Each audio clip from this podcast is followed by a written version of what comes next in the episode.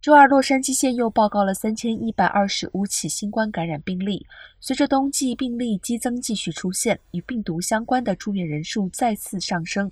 截至周二，有一百五十一人在重症监护病房接受治疗，高于周六的一百二十三人。洛县病毒检测呈阳性民众的七天平均每日比率为百分之十三点五，高于一周前的百分之十二点六。然而，这些数字被认为是低估洛县实际新冠感染者，因为许多居民在不报告结果的情况下使用在家进行测试，而许多民众根本不进行测试。